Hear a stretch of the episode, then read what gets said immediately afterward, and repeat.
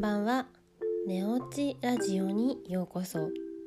このラジオでは看護師と保健師としての経験を持つ私マヨティが日々のことや睡眠のことについてお話しします。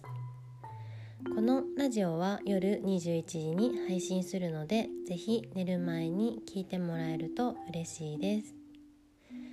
皆さんいかがお過ごしですか？お元気ですか？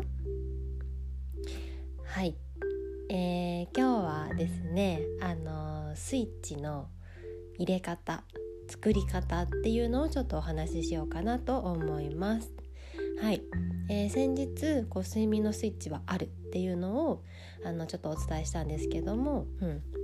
うん、でねあの睡眠のスイッチあると言われてもなんかあんまりしっくりこないかなっていうふうにも思うので今日はちょっとそのことを話そうと思います。はい、うん、スイッチねあの睡眠のことだけじゃなくてもいいんですけれども例えば仕事を始める時のなんか習慣だったりとかもうこれをしたら仕事が始まるみたいなのって何かあったりしますか？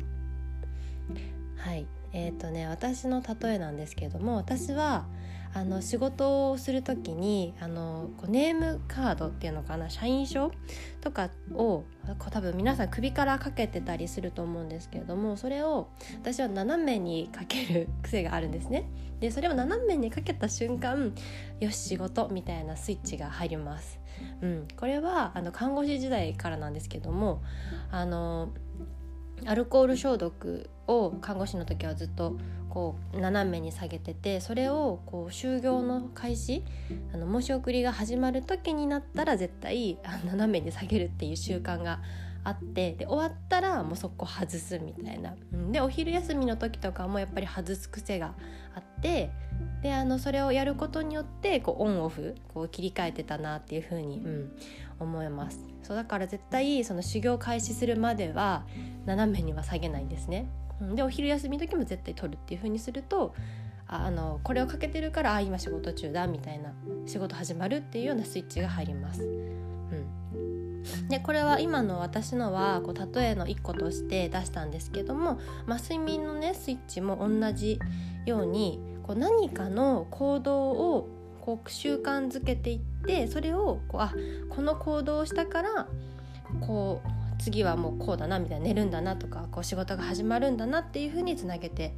あのいきます。そうトリガーって言うんですけれどもねなんかこうきっかけとなるものみたいな感じで言うんですけどもそう。なのでこう脳みそ的にはこうなんか新しいことをこう新たにこう次何しようかな何しようかなって考えるよりもこうルートをね作ってあげてもうこうしたらこうするのねみたいなこうだからこうだよみたいな風になっている方が脳もこうすすっていう風にいくしこう脳への負担も少なくなるのでもう大きいことをいきなりやろうとするんじゃなくってこうちょっとずつちょっとずつあのー、慣れていくそう自分の脳を騙していくじゃないけど慣らしていくことによってそれがどんどんと身につくんですね。うん、だからいきなりなんかこう10個のことをやろうとかってなったらもうすんごいキャパシティオーバーになっちゃうのでまずはちっちゃな1個から始めるっていうのがとても大事になりますでそのちっちゃい1個続けてどんどんどん慣れていって習得していくこう自分の中に取り込んでいくっていうのがとても大事になります。うんであの睡眠のスイッチっていうとこう体温もねあのもちろんそうなんですけどもこの今日ちょっとお話しした習慣っていうのもとても大事になってきます。だからこの習慣っていうのはあの大きくなくてもいいからちょっとずつちょっとずつ始めていくっていうのが大事になるんですね。でそれをやったことによってあもう私は寝るのねみたいな寝るぞっていうのをなんかあの自分にかの語りかけていくじゃないけどもこう鳴らしていくっていう風にしてもらいたいなと思います。うん、そうですね例えば、まあ、お風呂に入ってでその後お風呂に入った後ね、まあ、クリーム塗ったり髪乾かしたり化粧水つけたりとかあの日々のねやっていることをやってその後、まあちょっと本読んだりこう今日のアウトプットしたり明日の計画立てたりとか、まあ、ちょっとこうあの LED ライトブルーライトの